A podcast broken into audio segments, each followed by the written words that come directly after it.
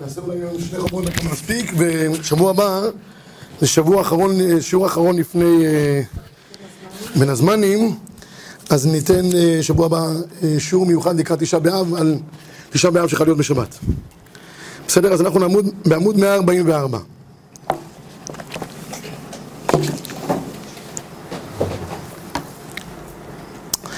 אז כך, לגבי עניין של אה, עבודה זרה לכאורה, יש הבדל גדול מאוד בין התקופה של פעם לתקופה של היום בענייני עבודה זרה. ולמה? תראו גמרא במקור אחד לפניכם בעמוד 144. רב אשי, אוקיי השלושה מלכים. אמר למחר נפתח בחברין. עתה מנשה, איתך זה לבחלמה. אמר חברך וחברה דאבוך קריתלן. מאיכה בית למישרא המוציא. אז הגמרא פה מספרת שרב אשי היה קורא ל... למלכים, למנשה, היה קורא לו חברך, כאילו הם, הם חברים שלהם. אז הוא אומר, תגיד לי, אתה קורא לי חבר, נכון? כאילו אני... תגיד לי, בבקשה, מאיפה בוצעים את המוציא? אמר לו, לא יודע. לא, לא גם, אז הוא אומר לו, לא, לא, אמר לו, לא ידינה. אמר לו, מאחד בית למישרא מוציא לו גמירת. וחברך קריתלן, אתה אומר לי, אתה לא יודע לי מאיפה בוצעים את הלחם. ואתה קורא לנו חברים, כאילו, איך אתה? אז אמר לו, מאיפה בוצעים באמת? אז אמר לו, בוצעים מהמקום הכי קשה שיש. מקום שנאפה הכי טוב, שם מקום לברכה. אז הוא אומר לו, רבה של מנשה, תגיד לי, אתם הייתם כל כך אה, תלמידי חכמים, איך יכול להיות שעבדתם כל כך עבודה זרה? אז הוא אומר, תשמעו דבר נורא, אמר לו, אם אתה היית בתקופתי, היית רודף אחריי, היית רודף אחרי עבודה זרה, ואוחז בגלי, בשיפולי גלימתה, לא פחות ולא יותר. פעם היה יצר נוראי של עבודה זרה. היום, כבר אומרת שאחרי זה, שחטאו את יצר של עבודה זרה. אין, היום, היום כבר אין אנשים שמתלהבים מעבודה זרה. יש רק אולי הקתולים, הם נחשבים כעובדי עבודה זרה, נוצרים תכף ניגע בהם. אבל היום כבר כמעט ואין אין, אה, גדר של עבודה זרה כמו שהיה פעם. מה זה מה? מה היה באמת בעבודה זרה עובדים, עובדים לאלילים, לפסלים, היו מקטרים לעבודה זרה, משתחווים לעבודה זרה. ארבע עבודות, הגמרא אומרת, יש לעבודה זרה, והם הם היו רדופים אחריה, לעבוד אותה, להשתחוות, לשמש, לירח, לא יודע. לא, לא יודע, זה היה המצב שהיה פעם. פעם היו עובדים עבודה זרה, היו רודפים אחריה כמו משוגעים. עכשיו אנחנו נעסוק, כיוון שזה היה פעם, אנחנו נעסוק בימינו אנו, מה נקרא הגדרה של עבודה זרה. אז למעשה, נחלק בין אה, האסלאם לבין, לבין הנצרות, יש חלוקה גדולה מאוד ביניהם. האסלאם, ישנם, בפסקים ישנה התייחסות כמעט אה, קבועה כלפי האסלאם, האסלאם לא נחשב עבודה זרה. למה? כי המוסלמים, בעיקרון, הם עשו גם תהליך אצלהם, בעיקרון המוסלמים כולם מאמינים באל אחד. יש ברמב"ם, מופיע באיגרת השמד, מופיע ברמב"ם שהיה פעם אה, סיטואציה שבה אה, היה, אה, רודפים את היהודים, רודפים את היהודים, המוסלמים רודפים את היהודים. ואז שאלו את הרמב"ם האם מותר לחיות כמו אנוסים, הרי האנוסים חיו חיים כפולים. בסתר הם היו יהודים, בחוץ הם היו נראים כמו נוצרים, אז שאלו את הרמב"ם האם מותר לחיות ככה. אז הרמב"ם שם מבאר באריכות שהאסלאם זה לא עבודה זרה. למה? כי הם מאמינים באל אחד. מה היו מבקשים מאותם יהודים להגיד? אין אללה מבלעדי, אללה ומוחמד שליח אללה. זה מה שהם ביקשו. אומר הרמב"ם, שלהגיד דבר כזה, אין דין של ייהרג ואל יעבור. אם זה היה עבודה זרה כפשוטו, אז זה היה ייהרג ואל יעבור. אבל בסיטואציה הזאת של, של המוסלמים, זה לא נקרא גדר של עבודה זרה. ולכן הרמב"ם מתיר להם באופן כזה או אחר, אם אין ברירה אחרת, הוא אומר, מי שיכול לברוח למדבריות, למדבריות, אז שיברח, שנאמר, מי יתנני במדבר מלון אורחים. אבל מי שלא יכול לברוח, אומר הרמב"ם, בסדר, ש... שיודה לדבר הזה ו... ונגמר העניין.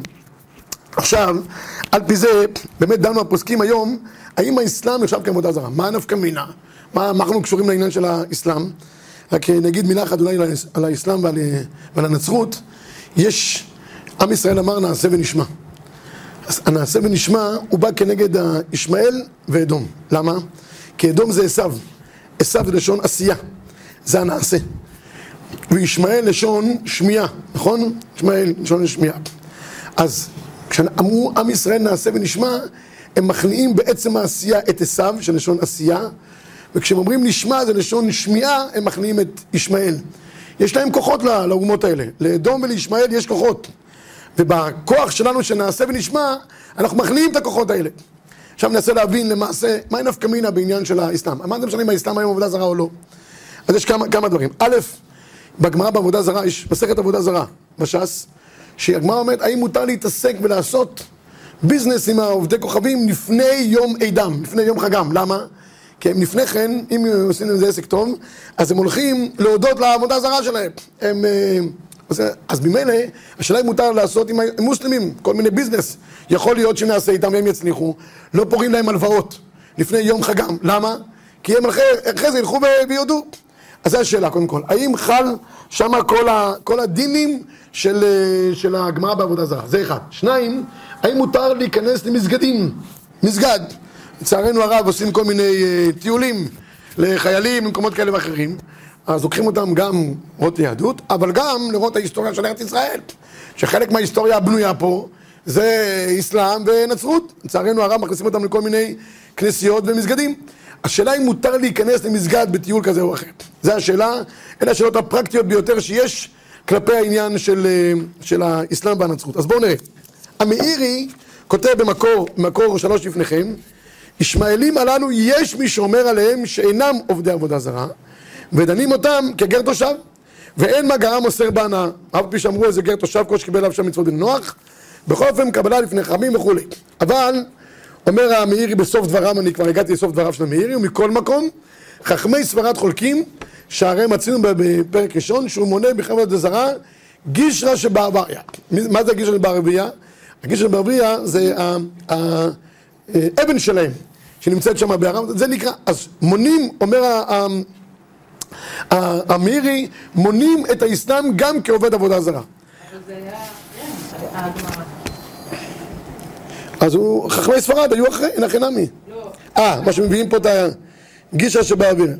זה כנראה איזה משהו שלהם שהיה בכלל גם איזה עוד משהו שהיה שם, כנראה, כנראה, לא יודע, משהו שהיה שם קודם. הר"ן ודאי מתייחס אליהם כעובדי עבודה זרה, תראו במקור ארבע, למדנו מכאן שהקדשים של גויים וגם המשוגע של הישמעאלים, מוחמד, אף על פי שאינם טועים אחריהם לעשות אלוהות, הם לא אומרים שהוא אלוה, רק אומרים שהוא נביא. הואילו משתחווים לפניהם משתחווה של אלוהות, דין עבודה זרה יש להם לכל דבר. ואיסור של עבודה זרה שלא ביגדו בלבד משתחווים לפניהם, שאין ידעו למתים, אלא כעניין עבודה זרה של אלוהות היא עבודתן. בקיצור, הוא כותב כאן בצורה אה, ברורה, הר"ן, שהמוסלמים נחשבים כעובדי עבודה זרה. אבל, לעומתם, לעומת הר"ן והמאירי, הרמב"ם, כמו שאמרתי לכם באריכות, הרמב"ם גם באגרות. וגם הרמב"ם כתב שלוש חיבורים. יש אגרות הרמב"ם, יש היד החזקה של הרמב"ם, שהוא הספר ההלכתי של הרמב"ם, ויש שו"ת הרמב"ם. שו"ת מקור חמש זה שו"ת השאלות ותשובות של הרמב"ם. בכל המקומות האלה הרמב"ם מתייחס לישמעאלים שלא נחשבים כעובדי עבודה זרה. הוא מביא בכמה מקומות, תראו בבקשה בשורה האחרונה בעמוד 146 אה, ברמב"ם, הוא באמת שהיה לישמעאלים מקודם באותם מקומות שלושה מיני עבודה זרה. היה להם פעם, פרעה, פרעה, מרקוליס, כמוש, והם עצמם מודים בדברים אלו היום, קוראים להם שמות בלשון ערבית, אבל הוא אומר, היום הם כבר לא כאלה, כמו שדבר פי שיקר הדברים יש לעבודה זרה, אין אדם בעולם ממשיך אותם אבנים, ולכן הרמב"ם סובר שהיום ליבם מסור לשמיים והם לא נחשבים כעובדי עבודה זרה. ציץ אליעזר מחשיב אותם גם כעובדי עבודה זרה. נפקא מינה שהוא אוסר להיכנס לכל המסגדים של המוסלמים, כותב גם מפורש, גם לי משרדת כוכבים, לכל דבר ואסור להיכנס לשם. לעומתו, ציץ אליעזר כותב, שלעומת ציץ אליעזר כותב רבי עומר, הרב עובדיה יוסף, הוא פוסק כדעת הרמב"ם, שהם לא נחשבים כעובדי עבודה זרה, נפקא מינה, שהם צריכים להיכנס. אין מצווה להיכנס למסגד, רבותיי. לא מקבלים שם, קדושה לא מקבלים שם, זה ברור. אבל אם יש צורך להיכנס למסגד, יש אפשרות. כיוון שמסגד לא נחשב כמקום עבודה זרה. טיול, טיול יש למידה, יש כאלה שלומדים אה, לימודי ארץ ישראל. אז הם נכנסים, אה, סיפר לי אחד, ושאל אותי אם הוא יכול להיכנס בטור אחד שלומד, אה, לא יודע איך זה נקרא, שלח, מדריך, איזה, רוצה להיכנס, אם רוצה להיכנס. מערת המכפלה היא לא נחשבת כמסגן, כיוון שזה מקום שלנו. הם כבשו את זה, לעשות מה שהם רוצים, אבל זה מקום שלנו לכל דבר ועניין. לכן זה לא נחשב, גם כשמתפללים שם באוהל יצחק, באולם יצחק, זה נחשב כמקום תפילתנו שלנו. גם, גם כשהם נכנסים שם לאוהל אברהם, שם יש קישוטים שלהם, כיתוב שלהם וכולי, אבל זה בית כנסת, שהם uh, חמסו וגזלו את זה. אז בזה אין שום, שום, אה, שום בעיה. צורך? מה? רק במקום של צורך? רק מקום שצורך. סתם להיכנס בעלמא, אני חושב לעניות דעתי שלא כדאי להיכנס, כי זה לא מוסיף קדושה. בכל אופן זה מקום שהוא לא... לא בית אלוהים. למה הם משתחווים? למוחמד או לא, לכיוון מכה. אבל לא, הם לא משתחווים לאבן. הכיוון שלהם זה כיוון. זה למי? משתחווים? לא, אין, אין, אין, אין, אחד. הם דופקים את הראש בקיר, לא, לא, ברצפה, לא יודע מה שהם עושים.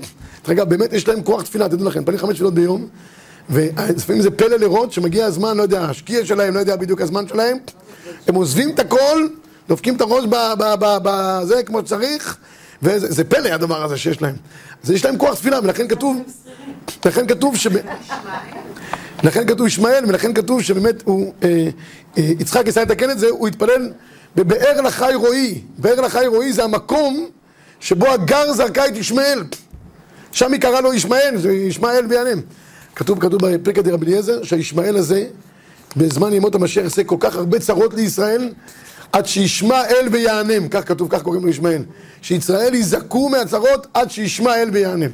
לא פחות ולא יותר. טוב, בכל אופן הרב עובדיה יוסף מתיר להיכנס, כותב על מסגדים של נשמעים שאין שם עבודה זרה, מותר להתפלל וללמוד שם, לא פחות ולא יותר. וכן ניכר והנראה לעניות דעתי כתבתי. אז הרב עובדיה יוסף מתיר להיכנס שם ללמוד. הרב אריאל, כן, מסגדים אין להם איזה צלם או משהו. שום דבר. אז למה באמת אסור? אני, אומר ככה, אין איסור להיכנס באופן עקרוני. מותר להיכנס, אם יש צורך של, לא יודע, לימוד, כמו שאמרתי, או היסטוריה, או לראות איזה... אני אומר באופן אישי, להיכנס למקום שהוא לא בית אלוקינו, זה נוצר מאומות אחרים, זה לא מוסיף קדושה. למה צריכים להיכנס אה, למקומות שלא מוסיפים קדושה? זה מה שאני אומר.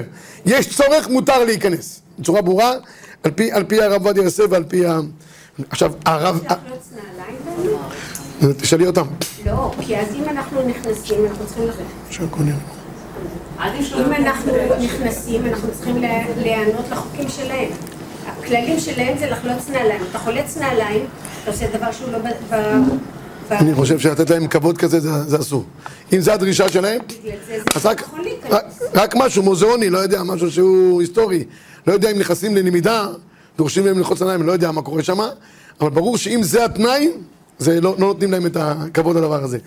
הרב אריאל, בשו"ת אוהלה של תורה, הרב אריאל, נשיא הצורבה, כותב פה חידוש מדהים, ואחרי זה דיברתי איתו על זה, במקור שמונה לפניכם, תראו מה הוא כותב. עד כמה שידוע לנו, אין הם יחסים אלוהות לשום גורם, אלא לאל אחד בלבד. המוסלמים, ואין מסגד שום דבר שיכול לשמש אלוהות, לא פסל ולא תמונה. יתרה מזה, ייתכן אפילו שתשמעו את החידוש, יש איסור בהריסת מסגד, מאחר שדינו כדין כל מקום המשמש לעבודת האל. הורס, אמרתי לו, הרב, עד כדי כך? מה וזה? אז הוא אמר שהייתה פה שאלה לעניין להפוך את זה לבית כנסת. האם מותר לעבור? אז הוא אמר, אז הוא אמר שאולי בזה יש עניין לא להרוס, כי גם שם יש גדר שנקרא, כי הוא מגדיר את זה ברמב"ם. הרמב"ם כותב שכל מקום שיש עבודת האל, אז לא, תראו, תראו בבקשה, מי שמדויק ברמב"ם, אה, שהוא כותב עליהם כאילו יש בהם גדר של עבודת האל. ממילא יש עניין של לא, לא, לא להרוס את, ה, את המקום שלהם, כי באמת, מבחינת ההלכה יש, יש עניין שכל דבר שהוא מקום של עבודה זרה, כתוב את מצוותיו תתעצון, כך אומרת לנו התורה. על מקום כזה שרוצים להפוך אותו, השאלה אם יש אפשרות להפוך או לא. הרב אריאל כאילו אומר שאולי אם זה להפוך מזה לזה, הוא מסתפק בדבר, ולא דבר שהוא פשוט, שהוא, שהוא מתיר את הדבר הזה. הוא אומר, תראו, ית, ייתכן אפילו שזה איסור, ייתכן ואפילו שיש איסור בהריסת הדבר, עד כדי כך. הרב, יש לי שאלה. אם אפשר לצמצם בשאלות, אני אשמח. שאלה מאוד עקרונית. ואחרונה להיום, בסדר? תודה. אני גמור. תודה. הרי אה, אני חושבת, אני בזהירות אומרת את זה, שאני נורא מבינה את אלה שאוסרים, כי הערבים לא מתפללים לאלה הם כל כך אוהבים אותו, הוא בעצם משרת אותם לעשות את, ה, את העבודה זרה שלהם בעולם, של, ברצח, ב... זאת אומרת, הם לא, אין שם אמונה טהורה של עבודת אלוהים, אלא בשם אללה הם יעשו אה ככה וככה וככה וככה, אז באמת אולי... לא יודע, אני אני הולך אחר הפוסקים, אני לא הולך אחר הפוסקים, זה שאלות אה, יותר פוליטיות. לא, לא, אני- לא סליחה, סליחה, סליחה, אל תיקח את זה לפוליטיקה. אני אני מדברת בשם... אני הולך- בואי. ראיתי אותם מתפללים מקרוב. אני, אני רוצה, אני רוצה ברשותך להתקדם בשיעור, בסדר? אז הפוסקים פוסקים גם הרמב"ם וגם הרב עובדיה יוסף, מי שרוצה לסמוך על אלה שלא להיכנס, יש לו על מי לסמוך. גם אבי עירי אסר את זה, גם הר"ן אסר את זה, גם התפיס אליעזר אסר, מי שרוצה לא להיכנס בסיבות כאלה ואחרות, שלא ייכנס. אני אומר עדיף, קדושה לא מקבלים שם. מי שצריך להיכנס בהכרח כזה או אחר, יש לו על מי לסמוך. מדברים פה על הרמב"ם, גדולי הראשונים. אוקיי, נעבור עכשיו לנצרות. מה קורה עם הנצרות? הנצרות, גם עליה יש מחלוקת. לא כולם סוברים באופן עקרוני שיש לה גדר של עבודה זרה. אף על פי שבנצרות זה מתחלק לשניים. זה מתחלק לחלק שעובדים לצלמים ממש, יש מקומות שיש בהם אה, צלמים ממש, ויש כאלה שהם עובדים רק, לא יודע מה, לזה, אבל יש להם דבר אחד משותף לכל הנצרות, הם מאמינים בשילוש שלהם. ולכאורה מהנקודה הזאתי יש שאלה האם יושבת כעבודה זרה כן או לא. אז זה מעניין מאוד. הראשונים גם נחלקו בעניין הנצרות. הרמב"ם כותב בכמה מקומות, והרמב"ם לשיטתו, כמו שאמרתי, בהבדל שיש בין האסלאם לבין הנצרות, שהאסלאם נחשב כלא עובדי עבודה זרה, והנצרות נחשבת כעובדי עבודה זרה. הרמב"ם כותב את זה פעמיים, תראו, גם בהלכות עבודה זרה מקור תשע, גם מקור עשר, כותב הרמב"ם כך, הנוצרים עובדי עבודה זרה הם, ויום ראשון הוא יום אדם, לפיכך אסור לשאת ולתת עמהם בארץ ישראל יום חמישי, יום שישי, בכל שבת ושבת. אמרתי לכם שאסור לעשות איתם עסקים לפני יום אדם, שלא ילכו להודות לעבודה זרה שלהם. אז הרמב"ם כותב, כן, אם הם נוצרים, ועושים איתם, אסור לעשות איתם עסקים. ואין צריך לומר שביום ראשון עצמו הוא אסור בכל מקום, וכן נוהגים עמהם בכל, בכל ידיהם.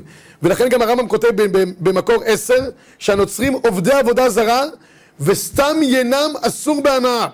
לעומת המוסלמים, אסור לשתות את ינם, אבל ינם מותר בהנאה אצל המוסלמים, מוסלמי מביא לך בקבוק יין, אף פי שלא שותים יין, נגיד, אבל נגיד לך בקבוק יין, זה לא עושה, בהנאה, אבל נוצרי שמביא לך בקבוק, הם נחשבים כעובדי עבודה זרה והיין אסור בהנאה. בהנאה זה הכוונה למכור. למכור, לתת את זה למישהו אחר למתנה, לתת את זה לחתולה שתשתה את היין, תשתכר קצת, זה בסדר גמור. עכשיו, תראו בבקשה אה, אה, איך מתייחס התוספות. התוספות, הרי הם חיו כולם באשכנז, סבלו מאוד מה, מהנצרות, אז הוא כותב כך: רבנו תם אומר, מותר לקבל אמנו שבועה, הרבה שמזכירים מהם שם שמיים, כוונתם לישו הנוצרי, מכל מקום אין זה שם עבודה זרה, וגם דעתם לא עושה שמיים, ואף על פי שמשתתפים שם עבודה זרה אחר, לא אשכחן דאסרו לגרום לאחרים לשתף לפני עיוור, לקא דבני נוח לא עוזרו על כך. אומר פה התוספות דבר מאוד מעניין. אף על פי שהם נחשבים כעובדי עבודה זרה, בכל אופן, אם אני רוצה שבועה מנוצרי, מותר להשביע אותו. אף פי שהוא מתכוון לכאורה למי? לשילוש שלהם. יש מושג, לא, בני נוח לא הוזהרו על השיתוף. אנחנו צריכים להאמין בהשם אחד ושמו אחד. בני נוח לא הוזהרו על השיתוף. ממילא, גם הרמ"א פוסק את זה להלכה, זה נורא מעניין, שיהיה מותר להשביע אותם. תראו בבקשה, במקור 12 מה פוסק הרמ"א. ויזהר משתף עם בן נוח, לא כוכבים שם יתחייב לשבועה ועובר משום ישמע על פיך, אגה, ויש מקילים בעשיית שותפות עם הגויים. משום שאין הגויים בזמן הזה נשבעים בעבודה זרה, אף אגב אתם מזכירים בעבודה זרה, מכל מקום, כוונתם זה שמיים וארץ, אלא שהם משתתפים שם שמיים ודבר אחר, ולא מצינו שאין בזה משום לפני עיוור, דרי אין הגויים מוזרים על השיתוף. מעניין מאוד. ולכן להשביע אותם יהיה מותר. אבל התייחסות של רוב הפוסקים לנוצרים, שנחשבים כעובדי עבודה זרה לכל דבר ועניין. נפקא מינה עכשיו, מה נפקא מינה? נפקא מינה אחת פשוטה, אסור להיכנס לכנסייה, בשום צורה ובשום אופן.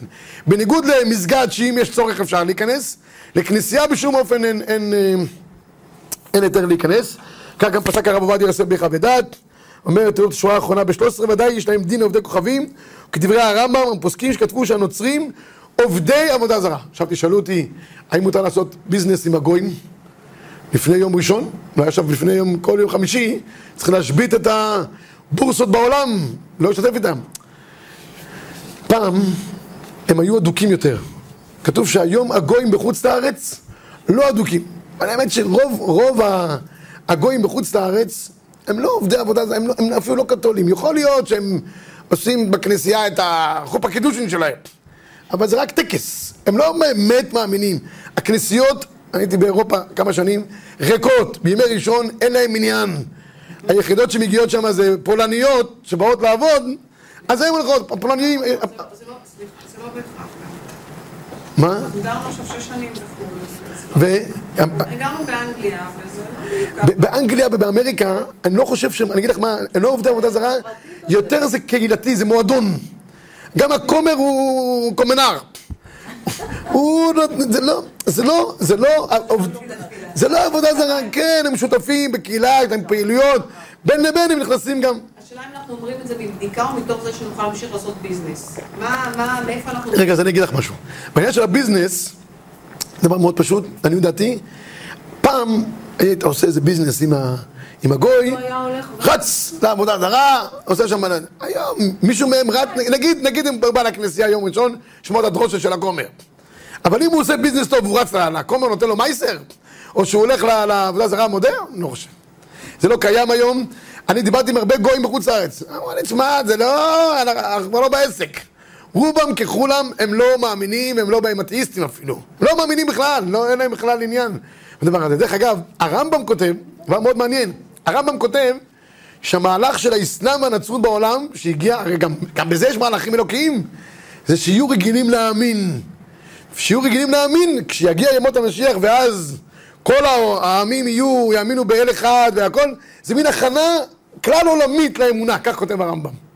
אבל בסופו של דבר, על ההלכה למעשה, לא, אין חשש לעשות איתם אה, זה, הם לא הולכים ומודים, לא תולים. אלא אם כן יש דבר מובהק.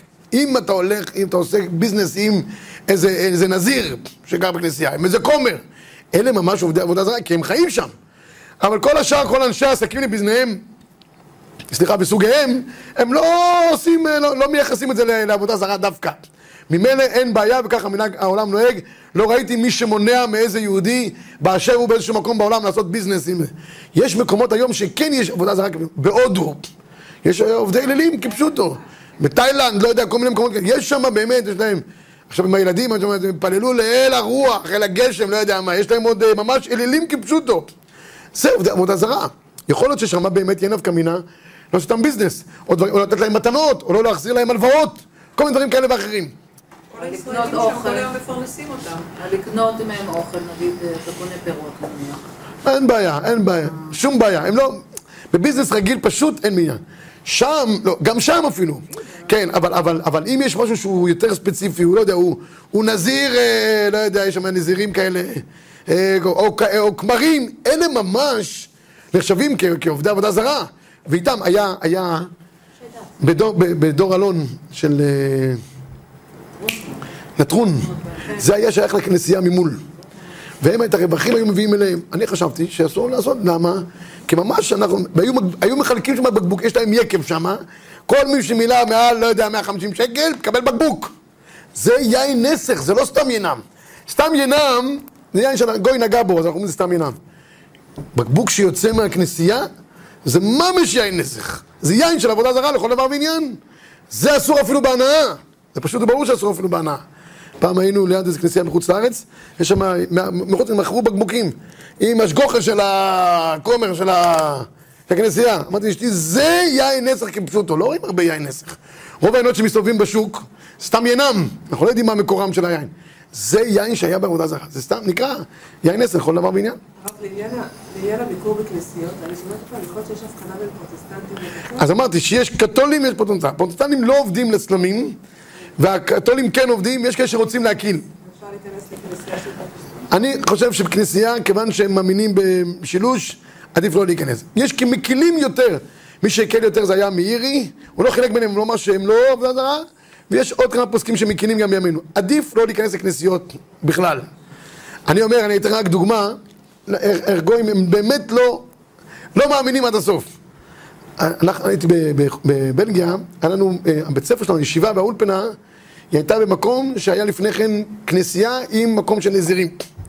אבל הם כבר לא, כמו שאמרת, הם כבר לא, אז פינו, מקום, פינו את המקום, בסדר, אנחנו השתמשנו בכל המבנה, אבל הכנסייה נשארה בעינה. הכנסייה נשארה בעינה כמו, כמו שהיא. עכשיו, אנחנו רצינו להעביר את הקהילה לשם. את הבית, את הבית כנסת להעביר, כי זה מקום היה רחב מאוד והכל. אז שאלנו בזמנו את רב שלמה זלמן נוירך, זכר צדיק לברכה, הוא אמר שאי אפשר להעביר מכנסייה ישר לבית כנסת. זה לא, לא ראוי. צריך לעשות משהו בעיניים פרווה, להעביר את זה חדר אוכל, מגרס ספורט, משהו, ואחרי כן להעביר את זה לבית כנסת. טוב, אבל מה, רצינו לבטל את העבודה זרה משם. באמצע האולם היה שם מזבח, שעליו הם עושים את הקטורת, יש להם קטורת, אה, מזלפים וכולי. יהודי לא יכול לבטל עבודה זרה, רק גוי יכול לבטל עבודה זרה. טוב, מי יבטל? היה שם אחד, היה איזה עוזר שלי שם, גוי, קראו לו ברט. אמרתי לו, תשמע, תבוא, תשבור את, את פטיש, תשבור את ה... לא, לא, בשום אופן, מה, הוא ישבור את המזבח שלהם, קודש קודשים, זה, זה. דחפתי לו עשר דולר לכיס, לקח את הפטיש, לא השאיר מהמזבח, שריד ופליט, ניצץ אותו עד דק. זה, זה, זה מה, אלה מאמינים אלה? תגיד לי יהודי לקחת פטיש חס ושלום, לשים מכה על, ספר תורה. לא יעלה, היהודי הכי קיצוני, יכול לדבר, זה לא, לא יעז. הוא- הם- שאני אומר, לכן הם לא, הם לא נחשבים כ... כעבודה זרה ממש, להיכנס סתם לכנסייה לעניות דעתי, לכתחילה לא. אם זה, אה, יש צורך גדול בפרוטסטנטים שהם לא, אין להם באמת שם, אין סלמים, אני חושב גם אין להם אפילו תמונות. כי כל הנוצרים האחרים יש להם מלא תמונות של כל ה... מה? אין אפילו את השילוש? אה, יכול להיות שלא גם. יכול- אז אם זה ככה, הרבה יותר קל. כי את הקתולים ממש, גם הצלמים וגם התמונות וכל הקשקוש... מה, מה? ישו צלוב תמיד, הם צלוב. ישו צלוב תמיד, זה מופיע ב... גם אצלהם? הפרוטסטנטים? גם? לא. לא, שם אני חושב שלא. אצל הקתולים הוא תלוי כל אחד על הזה שלו, הוא תלוי. שם כולם אה, תלויים. אה, הגויים לוקחים אותו אפילו כתכשיט. הגויים הוא זרוע לעבודה זרה, ומה שכתוב כאן שלא הוא זרוע לשיתוף. כן. אז מזה אתה מבין ששיתוף זה לא עבודה זרה? אז למה בהמשך, כאילו אני רוצה לברר את זה, אה, ובהמשך כתוב שזה כן עבודה זרה בגלל שהם משתחווים? מה שהם משתחווים זה עבודה זרה. כן. עובדים את זה, משתחווים לזה וכולי. והשיתוף לא... השיתוף זה רק אמירה. זה רק, כאן מדובר על אמירה בלבד. לא, זה מחשבה. מחשבה, אמירה, לא משנה כרגע, אבל זה לא עבודה. אה, כי זה לא עבודה. הבנת? יש, עבודה יש איזה ארבעה הגדרות של עבודה. יש את החוויה, כתרה, הולכה, יש שלוש, הגמרא מגדירה את זה. פה זה רק אמירה או מחשבה, אבל זה לא נחשב כעבודה. זה שהם אומרים שהוא הבן של האלוהים שלהם, זה לא עבודה זרה? זה, קשקוש שלהם, הם המציאו את המושג שנקרא אם חד-הורית, הראשונים בעולם. בסדר, אבל זה לא... הרב עובדיה יוסף כותב, בעמוד 150 הרב עובדיה יוסף כותב, בסיכום הדבר ברור, אסור בהחלט לבקר בכנסיות של נוצרים. סליחה, ועל מדריכי תיירות להישמר ולהיזהר מאוד לבל ייכשלו ולא יכשילו יהודים מבקרים בישראל להובילם מכנסיות הנוצרים שיש בזה משום ולפני עיוור לא תיתן מכשול, נקודה. אז בקיצור, כמו שאמרתי, הדבר אסור וכולי. עכשיו, בואו נראה רק עוד אה, נקודה אחת, הרפורמים קונסרבטיביים, כמובן שגם להיכנס למקומות שלהם יהיה אסור. כי אני חושב שזה לא, לא מקום של איסור כאיסור, הרי מקום של קונסרבטיבים ורפורמים, ודאי להתפלל שם בזמן שהם מתפללים אסור, אפשר להתפלל בתערובת, זה בלתי אפשרי, צריך שיהיה מחיצה על פי ההלכה. אבל מעבר לדבר הזה של, גם שיהודי ירא שמיים, נכנס למקומות האלה, לא בזמן תפילה, זה דבר שהוא לא ראוי. נותן להם איזושהי לגיטימציה, אנשים נכנסים לשם וכולי, דבר שלא ראוי. אני לאחרונה נשאלתי כמה פעמים על אנשים שהיו צריכים להשתתף בחתונות רפורמים. היום יש כל מיני חתונות מגוונות. הרב הוא רבה, והחתן הוא כלה, והכלה החתן. היום הכל כבר לא... הכל אה, זה. שאלו אותי כמה פעמים מותר להשתתף, אני אמרתי שבזמן החופה, ודאי שאסור להשתתף. אחרי זה, אם זה קרוב משפחה בקרבה ראשונה ואין לו ברירה, להשתתף אחרי זה אולי, ב, לא יודע, בסעודה או משהו עם כשרה. אבל בעצם החופה עצמה, דבר שלא ראוי ולא נכון, רק כשמדובר ברבא, אבל אם זה שני זכרים, לא. זה, זה בשום, בשום אופן. אני חושב שכל דבר כזה שהוא לא מהעניין, אפילו זכר ונקבה, אבל הרבה עושה את זה, מישהו כזה, לא להשתתף ב... אבל כן אפשר לבוא לאירוע. אחרי כן לאירוע, אם אין ברירה, זה בסדר. עכשיו, חוות הכותל שמיועדת לנשות הכותל, או לרפורמים, אפשר להיות שם כשהם לא נמצאים? כשהם לא נמצאים, זה הכותל המערבי, הם, הם לא יכולים לחלל את זה. זה חלק מהכותל. כשהם נמצאים שם נגרם הטומאה, אבל, אבל ככה, אין, אין, הם לא יכולים לחלל את המקום. המקום קדוש, נקודה. אי אפשר, אי אפשר. כתוב, והשימותי את מקדשיכם. גם בשמונה בקדושותיי היא עומדת, כך אומרת הגמרא. אי אפשר לבטל את קדושת המקדש. אה, זה לגבי, אני תמיד אומר שאנחנו צריכים לשמור על, על המסורת. כי אחרת מתחילים כל מיני גישות. היה לי סיפור לאחרונה, בחור ביקש שאני אחתן אותו, ואז הוא אמר לי, אני מבקש שהסבתא תדבר מתחת לחופה. אמרתי לו, הסבתא שלך לא תדבר מתחת לחופה. למה? אמרתי, אני עושה חופה כדת משה וישראל. כמו שאצל משה רבנו הסבתא לא דיברה, גם אצלך הסבתא לא תדבר. אז הוא אומר לו, ואם תדבר, אני לא אדבר. ככה נסגר, הסבתא עלתה לחופה, כולה רצתה, נראה לי, לנשוך אותי. זה, ואז האמא עלתה אחריה, אומרת, היא לא תדבר. אמרתי לה, זה ודאי שלא תדבר. כי אם היא תדבר, אני לא אדבר. צריך, היום יש כל מיני תופעות. מה עומד מאחורי זה? מה- מאחורי זה עומד שמתחילה, זה מדרון החלקלק, זה מה שעומד אחרי הדבר הזה. זה הכל מה שעומד. מתחילים ככה, אחרי זה מתחילים לדבר לזה, וכבר אחרי זה כבר באו אליי אישה אחת שזה, שהיא, היא, יש לה כתובה, היא חיברה גם כתובה. היא גם רוצה לקרוא את הכתובה. ואחרי זה כבר עומד שלא רק לדבר, גם האחיות רוצות לברך משבע ברכות. עד כאן. יש לנו מסורת, כך אנחנו עושים, ואין משחקים. אחרי זה מגיעים לכל מיני תופעות יותר קשות. נקודה. טוב, עכשיו בואו ניגע בעוד כמה דברים אה, בעניין של אה, עבודה, עבודות אה, זרות. יש עניין לא ליהנות מעבודה זרה. למשל, יש עניין לא לעמוד בצל כותל של, העבוד, של כנסייה. יש חצר, היא מוקפת בחומה, אפשר, אסור ליהנות מעבודה זרה. ולכן בכנסיות, לא יודע, להיכנס אפילו לחצר של הכנסייה מפני הגשם, לעמוד בצילה מפני החום. לדעתי היא שם בלטרון. לא, אבל זה לא, זה, זה, אני לא חושב שהמקום, לא, לא בזה. בחנייה למעלה. שלהם, של המנזר או מה שזה לא יהיה. לא, אני לא חושב שזה ראוי. אי אפשר. זה ליהנות מהמקום שלהם. אם הם עושים על האש זה גם בעיה. מה? אם הם עושים על האש זה גם בעיה להריח. ריח חלב מן די. ריח חלב מן די. ריח לא לא בעיה. בחו"ל יש הרבה אולמות של הכנסיות שמשתמשים בהם, אפילו יהודים משתמשים בהם לחוגים. יש האולם של הכנסייה, שהוא לא משמש לתפילה. בתוך הכנסייה? צמוד, יש להם הרי, כמו אולם שפה, אירועים, אולם סתם, יש- אירועים. יש בית כנסת באנגליה, לידו יש אולם לאירועים, אולם לזה, אולם ל... אז שם גם יש לכנסייה, זה הרי מב- מבנים שמשמשים מתחם כזה. כן. אני- אני לא חושב שאפשר. זה- זה- זה ממש לתת לתת, אה, כסף לעבודה זרה. אני לא חושב שמותר. לא יודע מי, מי, אנשים אה, יראי שמיים עושים דבר כזה? הרבה יהודים באים, לא אני בכלל חרדים, אבל הרבה באים, כן. זה לא ראייה. הר- זה לא ראייה, הרבה עושים זה לא ראייה. זה לא ראייה. זה לא ראייה. יש את הכנסיות במגרש הרוסים. אפשר לחנות שם? זה כבר לא, אני חושב שזה זה שלהם? בגלל שזה לא פעיל, נכון? כן, זה כבר לא פעיל, זה לא... אבל זה לא... פעילה. כנסייה, אבל יש גם בית משפט ויש גם משטרה. אני חושב שהחניות זה כבר של העירייה, אני חושב, לא? אה. אני חושב ככה. אה, צל. אה, בסדר, לא יודע. אמ.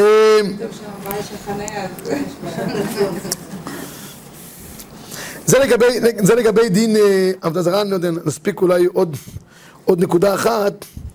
יש אה, דבר מעניין, שדנו בו הפוסקים, והרב עובדיה יוסף גם דן בזה.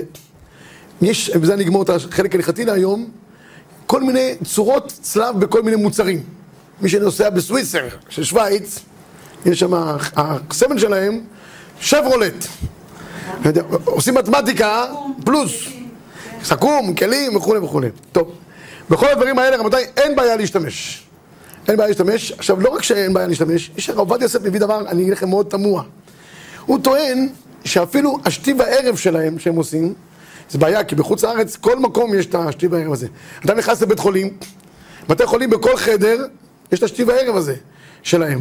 יש בהרבה, הרבה כל מיני מקומות כאלה ואחרים. השאלה, האם, איך להתייחס לדבר הזה? אז בעיקרון ההלכתי, כיוון שזה לא, את זה לא עובדים.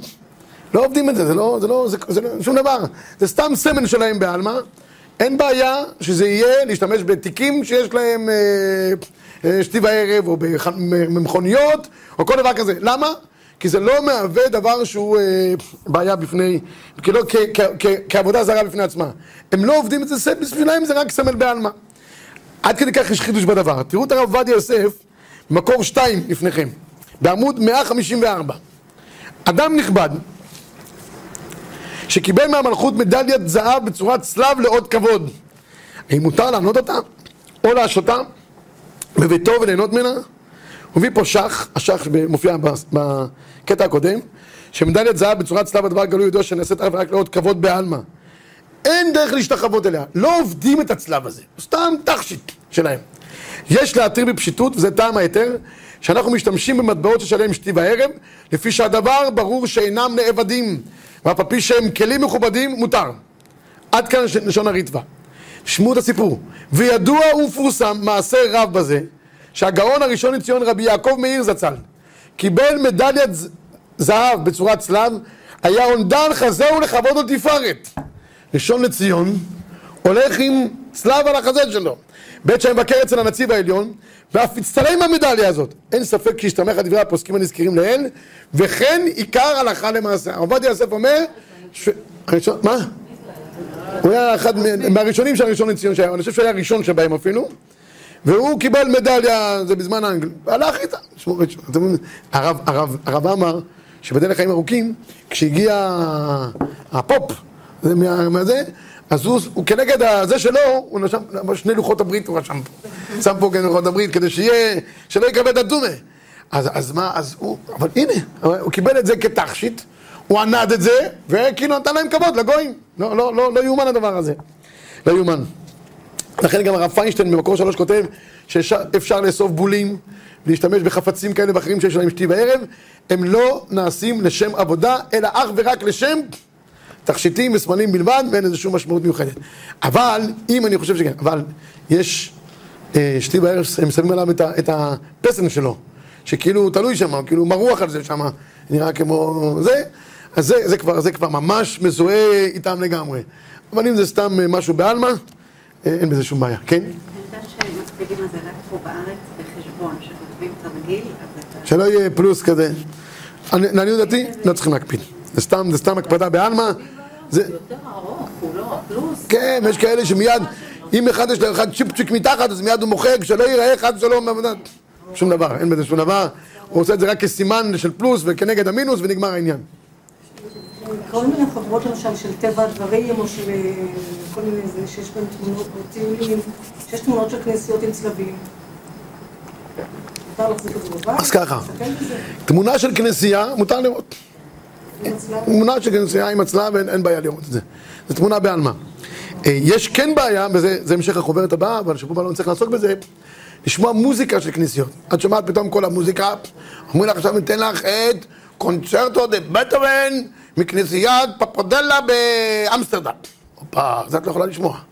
מה שהושמע בתוך כנסייה והוקלט, אסור. לראות חתונה של, אה, לא יודע מה, של הנסיך צ'רלס. כן. בתוך הכנסייה, אסור לראות. אסור לראות. וואו. זה, ליהנות ממה שנעשה בתוך עבודה זרה. בתקופ, בתקופת, בתקופת, אתה לא נהנה מה- מהמקום, מה, מה, מה, מה, מהאירוע. מה, את נהנית מהאירוע? מי שנהנה, הוא לא... לא- נהנים ממה שנעשה בתוך עבודה זרה. גם הטקס עצמו בעצם אסור. מה?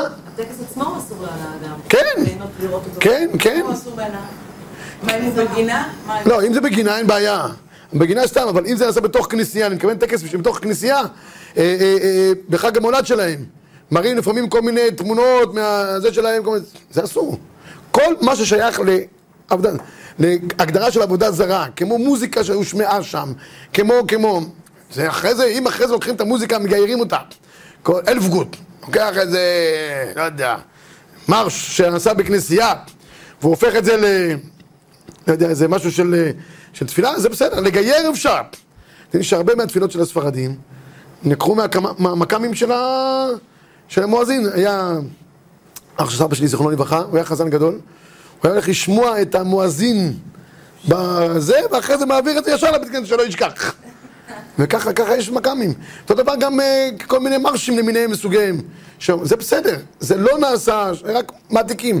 אבל לשמוע את מה שנעשה שם, זה יהיה אסור. רגע, אבל אם נאמר סתם, יש לנו מטפלת פיליפינית, היא מראה לנו את התמונות של החתונה שלה, מהפיליפינים בתוך הכניסה. לא, זה בסדר, זה... כן, זה מה שהיה אז. אבל מה שעכשיו את רואה ואת נהנית כרגע ממה שנעשה עכשיו, בדבר חי, אסור מאוד. טוב, אני רוצה לגמור את הקטע של שבוע שעבר, בעניין החורבן. שבוע שעבר דיברנו על אה, רבי יושב בן חנניה, נכון? שהלך לראות איזה ילד בבית האסורים. רק אני רוצה לגמור את הנקודה הזאת. יש נציב נפלא. הנציב בהקדמה שלו לספר בראשית, מנסה להבין מה היה באמת סיבת החורבן בבית שני. בית ראשון הגמרא אומרת, ידעו בדיוק מה היה סיבת החורבן. עבודה זרה גילוי ערות שפיכות דמים. בית שני הגמרא אומרת שהיו כולם צדיקים גמורים. זאת אומרת, היו עוסקים בתורה, במצוות ובגמינות חסדים. תשמעו, הדור היה שלם.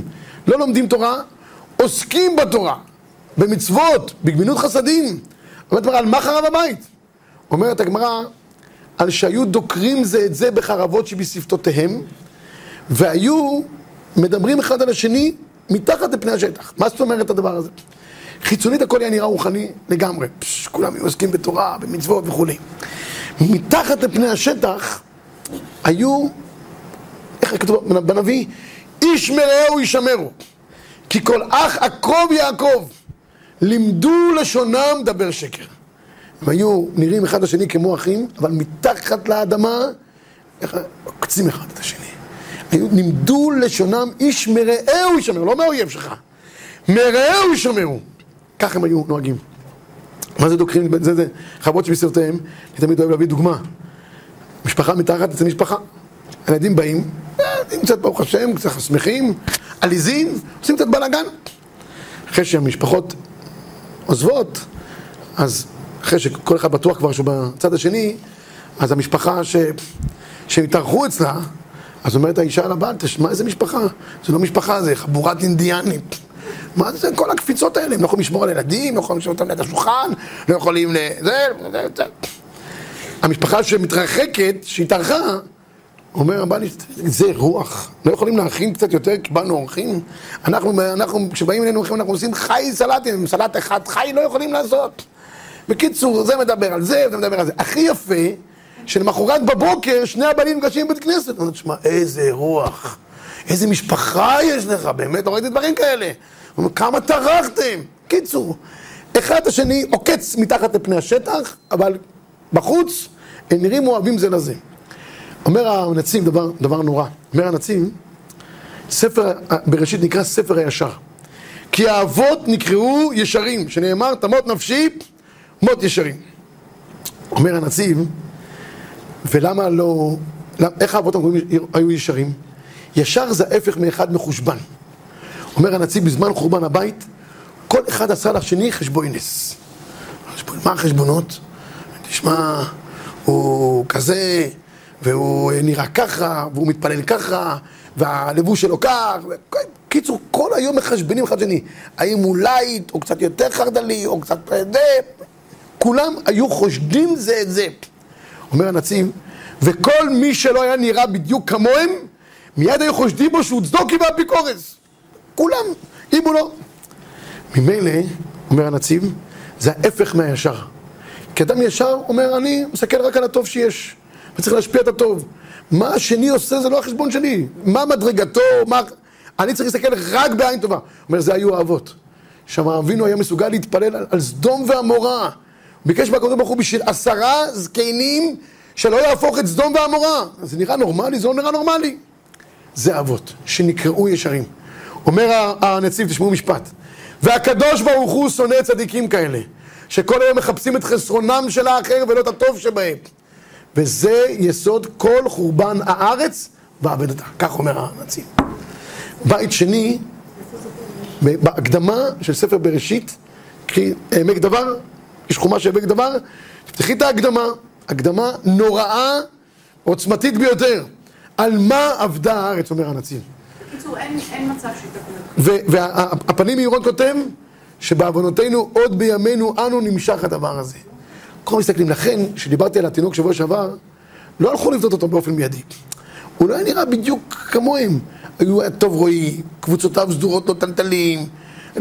רגע אחד, הוא מתאים, הוא לא מתאים, הוא יהיה מהקליקה, או לא יהיה מהקליקה, צריך לבדוק. מה זה משנה? יש יהודי נמצא במצוקה, מה משנה גודל הכיפה, אם יש לו כיפה או אין לו כיפה? מה זה משנה מה יהיה מדרגתו? יהודי צריכים לעזור. לא חשבונס, משתלם לי, הוא שווה לי, הוא חלק ממני, הוא לא חלק ממני. יהודי זה יהודי באשר הוא. החשבונות האלה, אומר העמק דבר, גרמו לחורבן הארץ. עכשיו, על פי זה, אפשר, הסברתי דבר נפלא ביותר, אני חושב. אם זה היה סוד החורבן בזמן, בזמן חורבן הבית, אז על פי זה אפשר להסביר בפרקי שירה יש קטע מדהים ביותר. בפרקי שירה כל בעל חיים אומר, אומר איזה... יש קטע של החסידה. היא אומרת משפט שאף פעם לא הצלחתי להבין מה, מה היא רוצה. אומרת החסידה כך, כי ניחם השם ציון, ניחם כל חורבותיה, אני מקווה שנמצאת אותה בדיוק, אני לא חושב שלא מצאת אותה עד הסוף. ונרצה עוונה כפליים בכל חטאותיה. היא מדברת על ירושלים, החידה מדברת על ירושלים. כי רשע, השם, כי ניחם השם ציון, ניחם כל חורבותיה, ושם יתברק כעדן, כפליים בכל חטאותיה. מה יש לחסידה עם ירושלים? אני לא יכול לדבר על תל אביב, על טבריה, מה העניין? חשבתי כך, אומרת החסידה צופה על חורבן ירושלים. היא אומרת, למה חרבה ירושלים? למה יש חורבותיה של ירושלים? היא אומרת, תראו, לי קוראים חסידה. למה קוראים לה חסידה? כי היא עושה חסד. בכל אופן היא טמאה. למה היא טמאה? כי היא עושה חסד רק עם חברותיה. אומרת החסידה, זה ירושלים. הם עשו שם, היה תורה, ויראת השם, ואפילו גמילות חסדים הייתה. ובכל אופן, ירושלים נטמעה. על כן, כנידה היה, למה הייתה כנידה? למה נטמעה? היא נטמעה כי עשו שם חסד רק עם מי שנמצא בקליקה. מי שנמצא במגזר, רק מי שנמצא בחצר. לא הסתכלו על יהודי כיהודי, הכל היה מחושבן. היא אומרת, חשבונות כאלה יוצרים בסוף טומאה. עובדה שאני עושה חסד ואני טמאה. לכן החסידה מתפללת על ירושלים, כי ניחם השם ציון, ניחם כל חורבותיה. בשבוע הבא בעזרת השם אנחנו נעסוק בהלכות תשעה באב שלך להיות בשבת בעזרת השם. ערב טוב, יישר כוח.